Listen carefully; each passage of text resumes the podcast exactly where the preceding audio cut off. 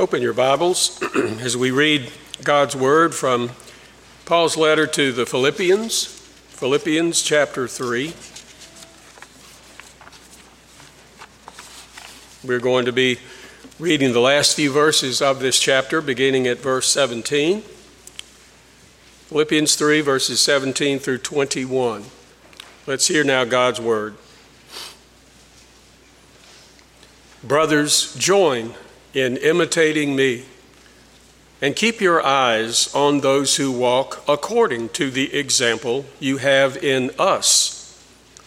For many, of whom I have often told you and now tell you, even with tears, walk as enemies of the cross of Christ.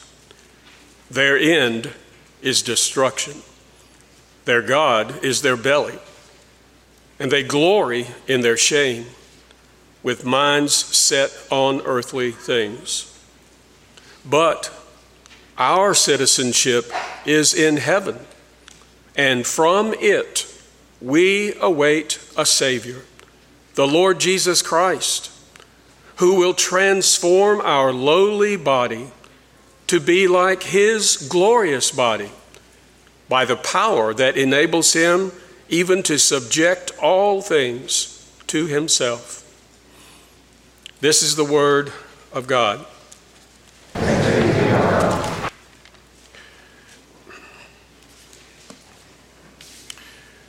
There's an old spiritual song that says, This world is not my home.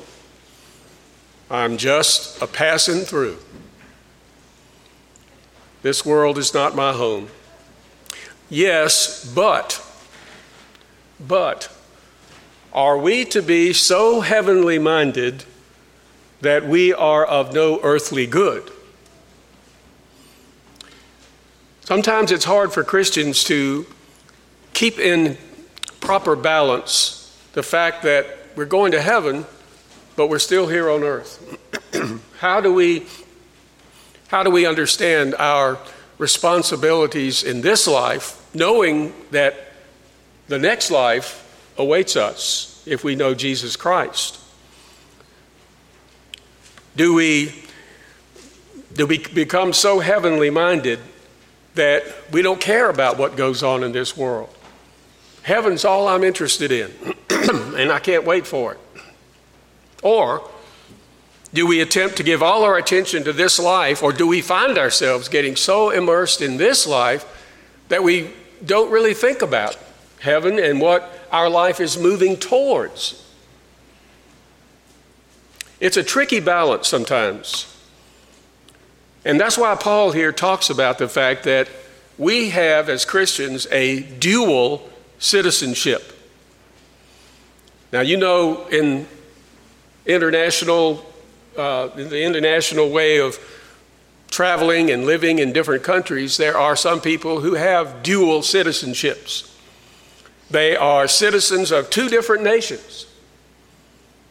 And they go from one to the other. They can have privileges in each one. They are officially a part of two nations at one time. And that's the way it was with the Philippians. Philippi was a Roman colony.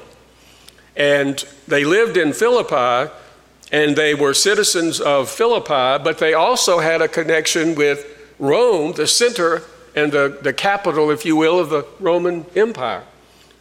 And so they would understand what Paul is telling us here that our citizenship is in heaven, but we're still waiting to go to heaven. We're still here in the world. Why do you think you're still living? Why do you think God hasn't already taken you to heaven? He's left you here for a reason. He's left you here to serve Him. Now, I want you to notice something very simple here uh, about the, this text. We can only touch on it. But first of all, would you notice in verse 17 that there is a standard by which we understand our dual citizenship? There's a standard that we can go by to, to see how we are to live as citizens of heaven, but we're still here on earth citizens of this world. Verse 17 says, Brothers, fellow Christians, join in imitating me. And keep your eyes on those who walk according to the example you have in us. In 1 Corinthians 11, verse 1, Paul says something very similar. He says, Imitate me as I seek to imitate Christ. And the word imitate there is the word mimic. We use that usually in sort of a joking way. You know, we mimic somebody. Uh, those of you who remember my father, well, my, my son uh, does a pretty good imitation of Billy. Uh, he's pretty good at imitating people. And uh, he can say some things like um, some of these phone calls he would get. Dad, I hope you don't mind this. Some of the phone calls he gets, he'll get onto them, or he would get onto them, and he would say, You're a scammer. And my son is pretty good at imitating him when he says that. Uh, Dad says, I know who you are. You're a scammer.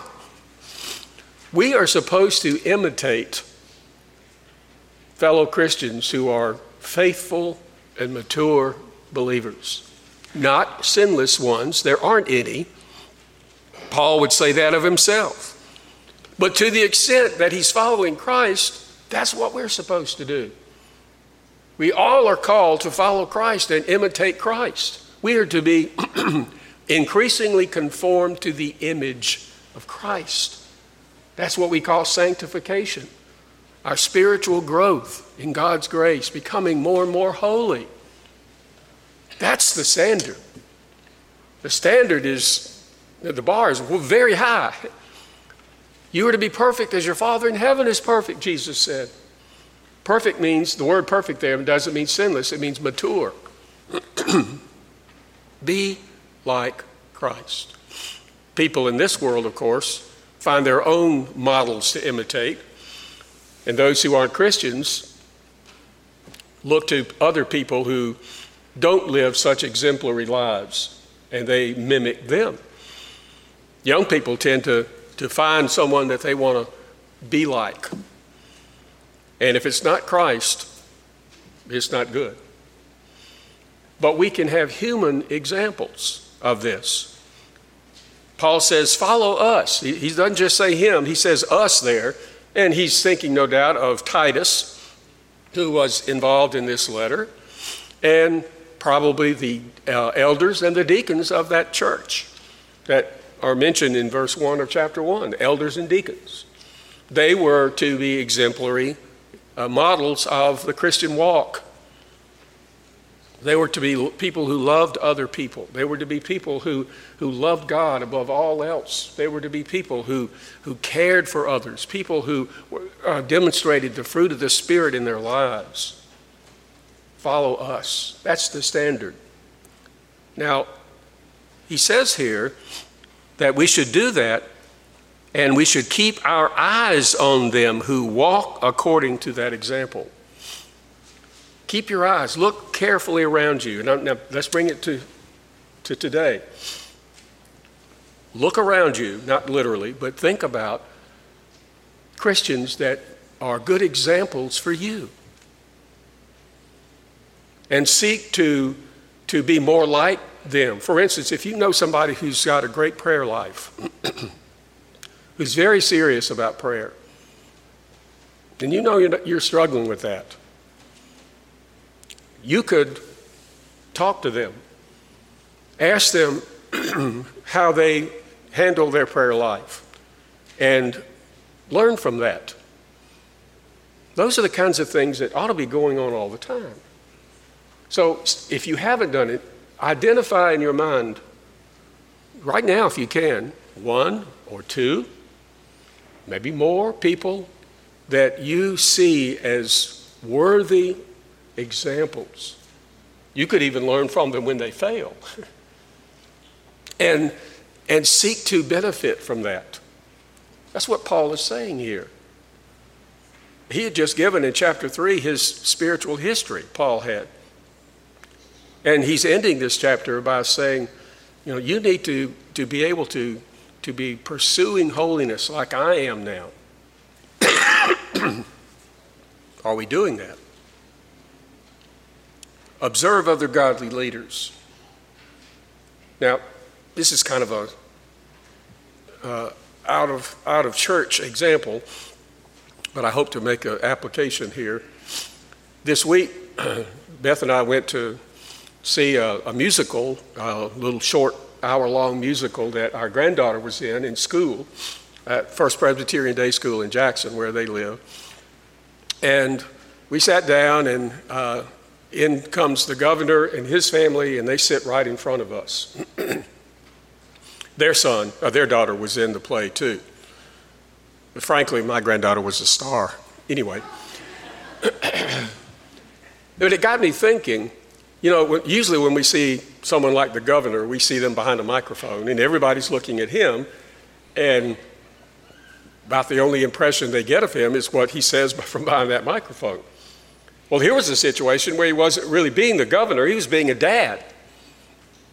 And so he and his wife and their other daughter were there, and uh, with some other family members, and he was just being a dad. And it gave me a little bit, just a little hint of what his other life is like. But people tend to look at leaders, especially in a situation like that, where you can say, okay, let's see what kind of person this is when he's not behind a microphone, when he's not doing something official for the state of Mississippi. And, uh, you know, it was just a little taste, but it made me think about this. We will look at other people, for better or for worse, and we will find ourselves, even subconsciously, modeling them sometimes. Seek someone that you respect, that you see as a, a healthy example of the Christian life, and spend some time with them. Pray with them. Talk about issues in your life or in their life. Learn from them. Iron sharpens iron, right? And then not only seek one, but be one. Be an example. Be a model of holy, healthy Christian living in the real world. And if others approach you and, and uh, want to get some counsel from you or just talk about a, a situation, be available to them. That, the standard is there for us. The other thing to note here, second thing, is in verses 18 and 19. Even though there's a standard, there, there are some people who live only as citizens of this world. Paul is saying we've got a dual citizenship. But people who aren't believers in Christ they only have citizenship in one thing, and that is this world. They, they clip off the idea of the next world or the next life, and they live as if this life was all there was. To rephrase that hymn I was telling you about, that old song, the wor- This World is Not My Home, the people who live as citizens of this world would say, This world is my home and only this world is my home. I'm going to pour everything in my life into this life with no regard to anything other than that. Maybe they're atheists, maybe they're agnostic, where they just don't really know, maybe they just have no interest in those things at all. They only go by what they can see and what they can do. Who are these people that Paul is describing here in verses uh, 18 and 19? And he says there are a lot of them. There are many of whom I've often told you and I tell you, even with tears, walking as enemies of the cross of Christ. That word walk is used to describe our way of living, our lifestyle, if you will. And it's either one that pleases God or it's one that doesn't. Paul says in Ephesians, walk as children of light, walk in the Spirit, and so on. Well, I think initially, or at least primarily, he's talking about those false teachers that he had mentioned earlier in chapter 3. He's talking about what we call the Judaizers, those who came along and said, Yes, you've got to have faith in Jesus, but you need to also submit to the Judaistic uh, uh, principles of worship in the Old Testament. Circumcision being a key one. Today it would be sort of like believe in Jesus and you have to be baptized to be saved. Harrison is not saved today because of the baptism. Baptism is a sign of salvation that he needs and we all need. And so uh, these believers, these false teachers were in, infiltrating or about to infiltrate the Philippian church. And Paul is thinking of them, no doubt, and he may be thinking of other Christians too. But the key is this the description he gives here of them, and it's not a, a flattering one by any means, the description is of people in the church. People who claim to be followers of Christ, but they're not. Look at their description. He says they're enemies of the cross of Christ. They're teaching a false gospel. And so he says their destiny. He tells us about their destiny uh, in verse 19. Their end is destruction. That means when everything's said and done, here's what's going to happen for them destruction. They're not just going to die and cease to exist anymore, they're going to be eternally destroyed in hell. And so, as he describes these people, these enemies of the cross of Christ, he, he jumps immediately to where all this is headed for them. And that's going to be a contrast to where we're headed if we're believers in Christ alone. And he mentions their God. Their God is their belly. Now, that's a pretty plain way of, of making a, a, a description here. Their God is their belly. And what he means by that is their God is their own desires. Kind of like we want to eat certain foods to fill our bellies. because we like those foods. But here he's saying this is their God.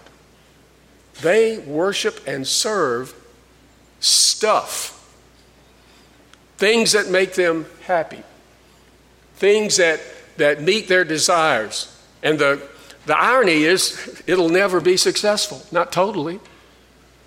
They'll always be frustrated because eternity has been put in the hearts of every human being. And if that, if that eternal need is not met through faith in Christ and a right relationship with God, then they're going to be confounded.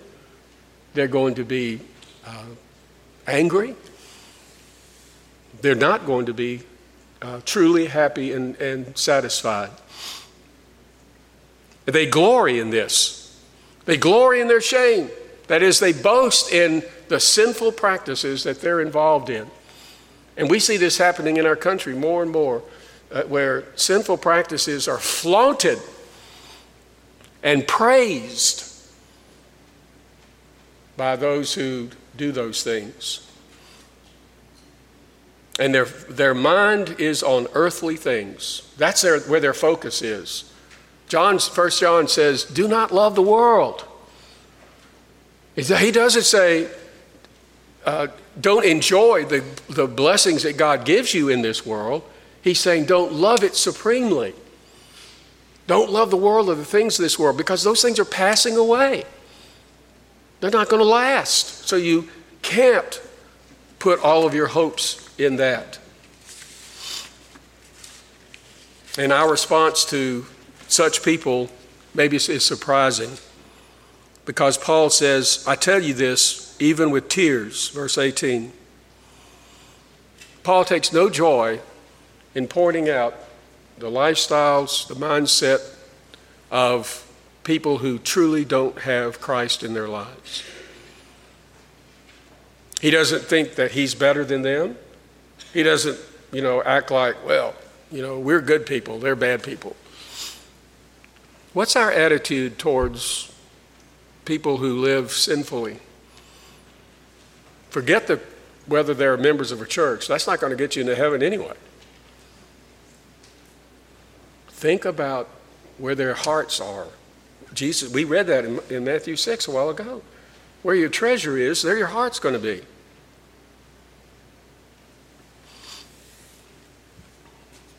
In response to all of that, verses 20 and 21 give us the answer for us. There's a huge contrast here with those people who live for this world. He says, But our citizenship is in heaven. Think about that. If you're a believer in Jesus today, your name is on the census roll of heaven. You already belong to heaven. You belong to the kingdom of heaven. Christ is the king, and you're one of his followers. It's already there. We're not there in heaven yet, but we belong there. Jesus says, I'm going to prepare a place for you.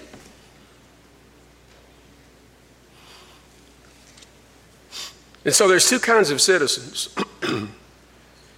there are Christians uh, who are citizens of heaven and while they're living in this life, they're citizens of this world too. But they live a different lifestyle than those who don't know Christ. Romans, uh, I mean, Hebrews 11, I won't read it now, but it talks about Abraham and other believers looking for the city that is in heaven. Citizens of heaven. And they have this huge hope, this huge contrast. Our citizenship is in heaven. includes a huge hope. We eagerly await for the return of Christ. Think about um, a family that's reunited. Maybe a child goes on a trip uh, to another country and uh, they get uh, something happens, they get sick, or, or something uh, doesn't work out, and they need to come back home soon. They don't have a, a way to get home. The parents hop on a plane and come to get them. And you know that that child is eagerly awaiting their parents to come and take them home. That's what's happening here as Christians. Jesus is coming back to take us to heaven when we die, and then later with the resurrection. And he talks about that there. Just notice it, we can't get into it. We await, eagerly await a Savior, the Lord Jesus Christ, who will transform our lowly body to be like his glorious body by the power that enables him even to subject all things to himself. Boy, what a hope we have. Our lowly bodies. You know, uh, our bodies don't always cooperate with us. And as we get older, usually it gets worse. And things don't work like they used to. We break down, we have you know, we break bones and all these different things can occur, and, and it's a tough thing. But that's not going to stay that way. Jesus is going to transform our bodies when he comes back. The same way that his body was transformed when he was raised from the dead. That is because we are in Christ. We are united to him through faith alone in him alone. What a glorious thing that's going to be. Now, because we know that our future is secure, we can serve God faithfully in the present. There's things for us to do. We want to expand the kingdom. We want to show the power of Christ in our lives. We want to give people the reason for the hope that we have in us. Lord Shaftesbury uh, he's from a line of Lord Shaftesbury's that continues to this day, but he lived in the 1800s and he was a very prominent reformer in England. He reformed the way that work conditions existed, being more providing legally. He was a member of parliament. He, he, they provided new ways for people to, to have decent work hours and conditions. And for orphans, he, he did so many things to make uh, the world better. And he was an evangelical Christian. And he said this towards the end of his life I do not think that in the last 40 years I have lived one conscious hour that was not influenced by the thought of our Lord's return. Think about that. One hour, 40 years, I haven't thought about the Lord's return. Everything he was doing was being done in